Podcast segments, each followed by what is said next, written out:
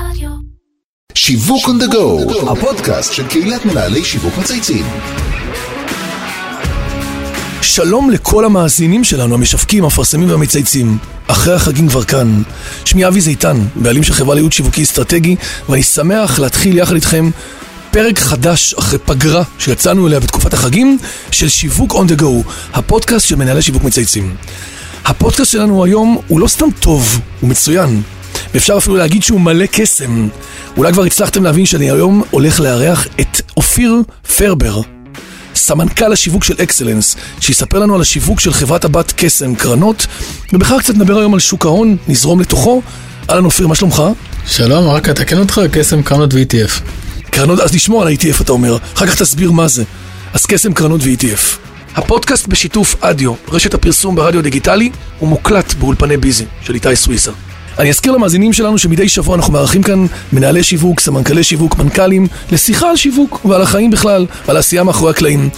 ואני אשמח שנתחיל דווקא בך, שתספר לנו קצת על הקריירה שלך, על הדרך המקצועית עד אקסלנס, מה עשית קצת לפני, בן 39, צעיר, ילד, מה שנקרא, אבל תן לנו מה שנקרא, שפוך לנו קצת אה, אה, מאורך. טוב, אז אצלי דברים התגלגלו הרבה פעמים די במקרה, כמו שבראייה רוחנית יותר מהשמיים. אה, זה התחיל, אפשר לומר, הצעד הראשון קצת אחרי הצבא, יחד עם כמה חברים טובים. הקמנו אתר אוהדים למכבי תל אביב בכדורסל. די. כן, קראו לו מכבי פנס, וזו הייתה הצלחה אדירה מעבר לכל מה שתכננו וכל מה שחשבנו. ועם הזמן קיבלנו טלפון ממכבי תל אביב, מצביקה קציר, שאז כן. כן. חבר דירקטוריון, אמרנו, תקשיבו, בואו תעשו את האתר שלנו, אתם יודעים, אה, יודעים את העבודה. יודעים את העבודה. הקמנו את האתר של מכבי תל אביב בכדורסל, כמובן בהתנדבות, כאוהדים אה, מסורים. מושבעים, כן. אבל אז אמרנו לעצמנו, אוקיי, אולי עלינו על משהו, והקמנו חברה לבניית אתרי אינטרנט, מערכות מידע ו- וכן הלאה, ובזה עסקנו. תוך כדי, אני התחלתי לעבוד כפרילנס של קסם, הייתי אחראי שם על אה, עבודה בפורומים כלכליים, אה, תיבת צור קשר וכן הלאה. עם הזמן נהייתי יותר ויותר מעורב, ואז אה, יום אחד אה, פנה אליי אבנר חדד, מנכ"ל קסם, שאל אותי אם אני רוצה להיות מנהל שיווק של קסם, קסם תעודות סל. אז היה קסם תעודות צד. נכון. הסכמתי בשמחה, אה, התגלגלתי לתפקיד הזה, אני אתמצת את השנים הרבות שלי בקסם בזה שאני מאוד גאה להיות חלק מבנייה של אחד המותגים הכי חזקים בשוק ההון היום. ולפני שנתיים המשכתי לחברת האם, מוניתי לסמנכ"ל השיווק של אקסלנס, אה, יפה. שם אני עד היום. ולגמרי דיגיטל פרסט אצלך. גם צמחת מתוך כל העולם של אתרים ודיגיטל, זאת אומרת, אצלך זה היה זה- כלי מאוד משמעותי בארגז כן, הכלים. זה כן אבל עם כוכבית, כי אני חושב שדיגיטל זה כמובן שזו הפלטפורמה המרכזית ואי אפשר, אה, אין טעם להכביר מילים, אבל זו גם לפעמים מלכודת דבש. כי זה איזשהו, אה, נקרא לזה אזור נוחות, הכל מדיד, קל מאוד לעבוד ולהראות אה, תוצאות ו... כן, ולפעמים- כן. כן, אבל לפעמים קצת מפספסים את התמונה שמלמעלה, נכון. אני חושב שהרבה מנהלי שיווק חוטאים בזה. צריך להיזהר, דיגיטל זה כלי, זה לא כן, זה בסוף ערוץ האסטרטגיה. ופלטפורמה, זה לא האסטרטגיה. תזכור שעד לפני כמה שנים רוב מנהלי שיווק התמודדו עם זה שהאסטרטגיה כאילו הייתה מנת חלקם והידע הגדול שלהם, ודווקא הדיגיטל היה אזור שהם היו צריכים לשפר ולעבוד עליו, כי כולנו היינו בג'נריישן הקודם. אז אתה דווקא עבדת בוטום אפ, כאילו דווקא באת משם. אפשר לומר. הקטגוריה שאתה פועל בה, אופיר, היום שוק ההון היא מאוד מאתגרת. נכון, אנחנו רואים את זה המון, קוראים הרבה בעיתונים, מיזוגים, רכישות, שינויים, בעלי בית, בכלל אתגרים גם ברמת, ברגולציה, המון המון אה, מעורבות גבוהה מצד אחד ומצד שני משעממת כאילו ואפורה. איך היום תופסים ולוכדים את תשומת הלב של הלקוח, שלא לומר לייצר בידול בעולם של בתי השקעות? אז זהו, אז האתגר הגדול הוא בעצם דווקא החשש של רוב האנשים הרגילים, מה שנקרא, רוב לקוחות הקצה, משוק ההון. שוק ההון מפחיד אותם. לגמרי. אני לא מבין בזה כלום? ובמידה מסוימת של צדק, כי אם ננתח את השיח של בתי השקעות עם, אה, עם לקוח הקצה, לא תמיד הוא בגובה העיניים, מהרבה סיבות. אה, אז כאן האתגר, והאתגר הוא בעצם קודם כל לדעת לספר סיפור, ואת הסיפור הזה לספר בצורה פשוטה, במילים של הלקוח ולא במילים שלנו. מי שמצליח לעשות את זה יודע לייצר לעצמו בידול ויודע לייצר לעצמו ערכים מוספים, וזה לשמחתי גם אה, מוכח. אז מה הסיפור שלכם? אז הסיפור של, אה, של קסם שאנחנו בנינו הוא להפוך את שוק ההון למקום פשוט יותר, למקום נגיש יותר, למקום מקצועי יותר, זה לשמחתי הפך לחלק מה-DNA של החברה. זאת לא רק סיסמה שיווקית, זה כי אחרת זה היה נחשב. עובדים בזה גם בפנים ארגוני, בכל הרמות. בדיוק, זה מתחיל מהמנכ"ל, זו הדרך שהוא מתווה לחברה, וזה בא לידי ביטוי בכל אחת מהפעולות שכל עובד עושה. אה, וזה גם מאוד מאוד נחמד וכיף לראות שיש מנכ"ל שבא ואומר, קודם כל, נתח את כל הדברים מאיך הלקוח רואה את זה, ואחר כך אנחנו נבוא ונבנה את המוצרים או נתאים את המוצרים וכן הלאה. אחלה. איך החלטתם בקסם באמת אה, להיכנס לתוך האתגר הזה, ובאיזה כלים היום אתם פועלים בשונה ממתחרים שלכם? אתה יודע, אתה מדבר כאילו באמת על פשטות ונגישות. תתרגם לי את זה שנייה לאקשן אייטמס, כמו שכולנו כמנהלי שיווק. איך, what's in it for, איך זה בסוף בא לידי ביטוי לצד של הלקוח? כי בסוף אנחנו, רובנו משתמשים ב middleman, אנחנו פחות מבינים את זה, נכון? בהרבה מאוד מתווכים ויועצים. איך אתה בעצם יוצר נגישות בסוף אליך כמותג, כבית השקעות, מהצד של ה consumer, של ה-B2C? אז אני אאלץ אה, לדבר 30 שניות על אה, קצת שוק ההון כדי לתת אבל איזושהי בנגישות דוגמה. ופשטות. בנגישות ופשטות. אני אסביר לרגע מה זה מדדים אה, פיננסיים, מעולה. ומכאן יהיה קל להסביר את ההמשך. אז מה זה מדד פיננסי? אתן דוגמה, נניח, ועוד פעם זו רק דוגמה, לא לתפוס מזה איזושהי אה, הצעת המלצה וכן הלאה. נניח ואתה מאמין שכלכלת ארצות הברית היא הכלכלה שאתה רוצה להשקיע בה, להיחשף אליה, ואתה עכשיו מחפש את הדרך כיצד לעשות את זה, אז אתה יכול ללכת ולשאול את עצמך, אוקיי, איזה מניות בארצות הברית משקפות את הכלכלה המקומית? שאני רוצה להתחבר אליהם, או לבחור אותם, או לסחור. לך תקרא דוחות, כן. תקרא אנליזות, תשאל. תתייעץ, המון עבודה, או שאתה יכול בעצם לבוא להגיד, רגע, מישהו תמצת לי את כל כמות המידע העצומה הזאת, ועשה עבורי את אחת." העבודה. כן, קוראים לזה מדד S&P 500. יפה. בגדול, הוא מתמצת את כלכלת סחטיין על ארצות ההסבר. דרך אגב. תודה, לשורה אחת פשוטה. אה, אז זה מדדים פיננסיים. עכשיו, מכאן, כשאתה בא ואומר, אוקיי, זה, זה כרטיס הכניסה של הרבה אנשים לשוק ההון.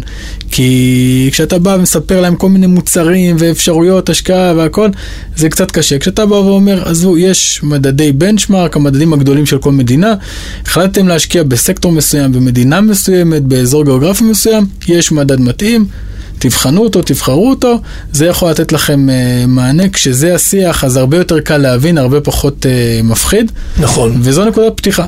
ופישטתם את זה קודם כל ברמת המידע. אתה אומר, קודם כל הפכת את המידע לברור יותר, הסברתם את זה בצורה יותר מתומצתת, ובעצם נתת כביכול תפריט הרבה יותר אה, מותאם למשתמש הסופי, ופחות לאנליסטים או לאנשים שחיים את העולם הזה בצד המקצועי. זה גם וגם, כי כשאתה מדבר על להפוך את שוק ההון לפשוט יותר, זה כל אחד ברמתו, כי ליועצי השקעות אתה הופך את שוק ההון פש... לפשוט יותר בעולם שלהם, עם סט הערכים והכלים והידע שלהם, mm-hmm. זה גם חשוב, ואם אתה מדבר על לקוח הקצה, אז אני אכנס כאן אולי לבייבי שלי, אה, שנקרא אתר מדדים של קסם, שזה אתר שהקמנו לפני קצת יותר משנה. אוקיי. והאתר הזה בעצם לוקח את אותו שיח שדיברנו עליו לפני כן, מדדים פיננסיים, לוקח אותו לעולמות הפנאי שלנו. האתר הזה אה, פעם ביום מעלה כתבה חדשה, מדד חדש, אה, נניח אה, שש הסופות הקטלניות אה, שהיו בעולם, נכון. אה, חמישה דברים שאתה חייב לדעת על קים ג'ונג. כאילו. המון טיפים ותוכן, זאת אומרת, הפכת את זה למשהו הרבה יותר אה, מעניין. נכון, האתר דירוגים שלוקח. את עולם הפנאי שלנו ומתמצת אותו לשורות, לשורות תחתונות. מה שהמדדים הפיננסיים עושים לשוק ההון, אנחנו עושים בעולמות הפנאי. מכאן אנחנו רוצים ללמד תפיסה, כי אם, אם קל ל- לעשות את זה בעולם הפנאי, ואם זה מנגיש לנו את, את עולם הפנאי שלנו, אז כנראה שעלינו על משהו ובהתאמה לשוק ההון זה יעשה טוב. ואיך אתה יודע שזה הצליח או לא? זאת אומרת, איך אתה, מאיפה, מאיפה, מה המדד שלך? אני רואה את כמות הכניסות לאתר, היא מאוד מה, אתה יכול- מרשימה. יכול לספר? כן, אנחנו עומדים על קרוב ל-70 אלף יוניקים בחודש, שזה מדהים. ל- לתחום הזה. כן, כאילו, זה פרויקט תוכן שיווקי. זה, מדהים. היום אני חושב שמעט מאוד אתרים מגיעים לכמות כזאת, אה, אתה יודע, באמת של traffic אה, ברמת unique ים חודשיים. תוכן הוא המלך, לא אני אמרתי את זה. לגמרי בלי, פרזנטור או סלבים או כל מיני כאלה, אתם עושים את זה ממש נטו תוכן? יש, אנחנו משתמשים מדי פעם בסלבים שכותבים לנו, או בשיתופי פעולה, שוב, ללא, תשלום, אנשים שנרתמים לזה, כי זה מעניין אותם, כתבו אצלנו שייקה לוי וטוביה צפיר, ויש לנו אה, את יפה. אה, בוקינג שכותבים אצלנו מדי פעם אה, טורים. אה, יש לנו שיתוף פעולה עם כאן. יפה, אז בעצם אנחנו הופכים את זה להיות יותר ידידותי, יותר נוח, יותר נגיש, מידע, תוכן שבעצם מאפשר, ואז, אוקיי, קיבלתי עכשיו את המידע בצורה יותר נגישה. מה, מה ב-customer journey השלב הבא? ככל שנתת לי יותר, מה אני עכשיו עושה? אני בעצם הופך להיות יותר פעיל איתך, או שאני מרגיש יותר ביטחון, יותר אה, trust? אתה כלקוח. אני כלקוח, קצה. אה, תראה, קשה למדוד את זה, אני מניח שכן. קשה למדוד את זה מכיוון שברגולציה, במבנה של שוק ההון, אה, חברות, קרנות, תעודות סל וכן הלאה, לא יכולות לעבוד מול לקוח הקצה. אז אנחנו בוחנים את זה בסקרים, במחקרים, גם בתחושה, גם בפידבקים שאנחנו מקבלים, וכולם אה, טובים ומצוינים. זה כרגע המדד שלנו. ובעולם של, הביט, של המידלמן, של ה-B2B, איזה סוג של פידבק או אקס פקטור אתה מרגיש שעשיתם שם בשנים האחרונות? אנחנו... כי בסוף הם מתחרים מול... הם עובדים עם כולם. אה, אהדה. אנחנו אהדה. מרגישים המון אהדה מול מערכי ההפצה, מקבלים מהם פידבקים מאוד מאוד טובים. אתם אה, פוגשים אותם, עושים להם כנסים. משקיעים בהם. יש עבודה... ממש תוכנית עבודה שעובדים. צוותי מכירות שעובדת ומציפה את הפידבקים.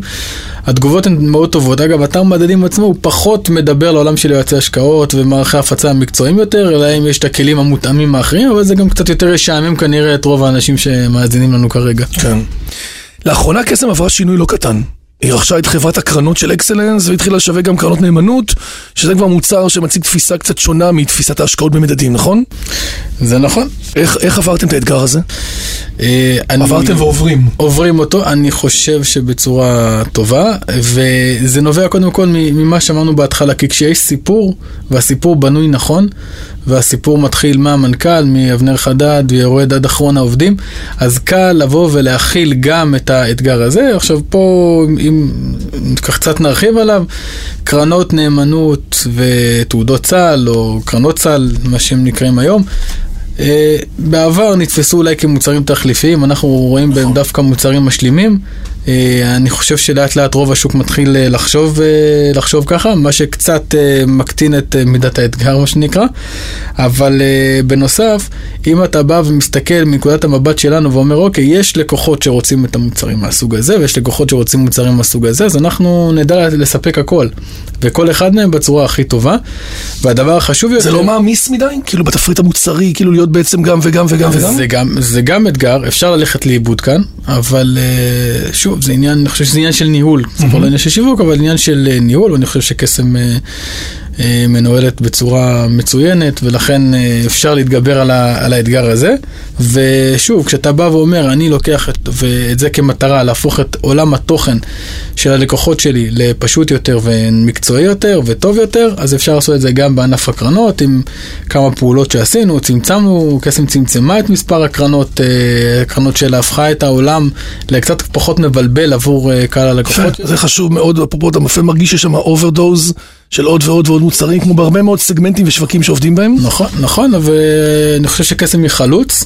העיקרון של הצמצום היה מה? זאת אומרת, התבסס על מה?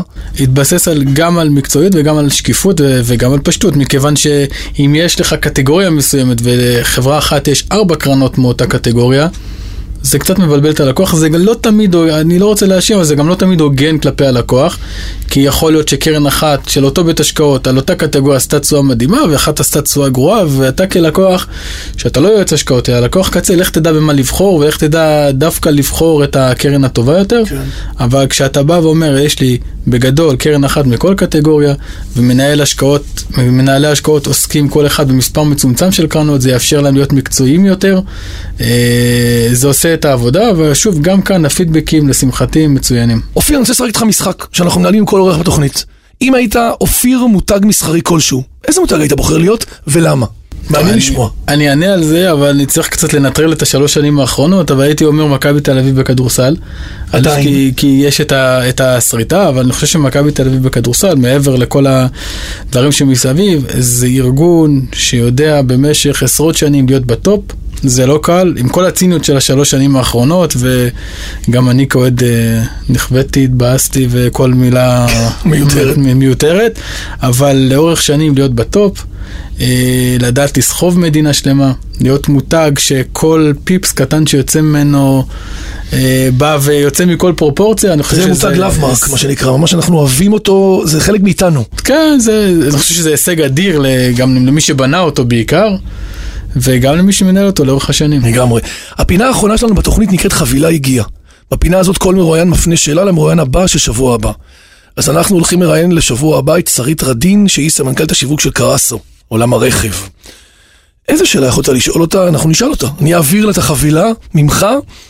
בוא נחשוב על עולם הרכב, מה יכול להיות מעניין לשאול מישהי בתחום הזה בעת הזאת? זה מעניין, אה, אבל שאלה מאוד מעניינת, כי בונים היום המון אולמות תצוגה, נכון. אני מניח שהם עולים לא מעט כסף. כמו בנקים, אתה אומר, זה מלא.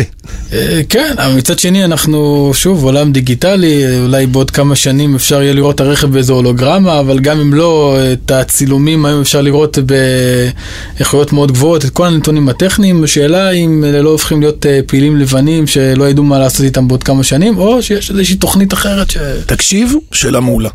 שאלה מעולה, בדיוק מתאימה לעת הזאת. אני, אני, אני אעביר לך את התשובה, אתה תשמע את התשובה כבר בפודקאסט הבא שלה. אני רוצה להזכיר למאזינים שלא רק אופיר מפנה שאלות, כולכם יכולים לשלוח לנו שאלות בעמוד הפייסבוק ובמייל, תרגישו חופשי. אז עד כאן שיווק on the go להיום. אני רוצה להגיד תודה גדולה, אופיר. תודה היה לך. מאוד מעניין, מה שפתחת לנו צוהר לעולם שרוב, אני מניח שרוב המאזינים, זה יסקרן אותם קצת לשמוע ולהבין בפשטות באמת הרבה מושגים אה, מורכבים. אגב, לא דיברנו על ETF בסוף. אה, לא נורא, שלוש אותיות אולי שנשמעות נשמעות מפחיד, אבל נסיים ב... אל תפחדו משוק ההון, גדול. אפשר להתגבר על זה. אני רוצה להגיד תודה לכל מי שהוביל את הפרויקט שלנו, לאמיר שניידר, לירון פורמן וטל ספיבק, לדרור גנות מאדיו, איתי סוויסה מאולמני ביזי, טל חן שעזר בכתיבה. מאחל לכולכם להמשיך לצייץ, להיות יצירתיים, להתמקד ולחשוב על רעיונות משוגעים. ככל שנהיה יותר דיסטרפטיב זה יביא לנו יותר, אה, יותר אה, בולטות. שיהיה בהצלחה ושבוע טוב. תודה, שבוע נפלא.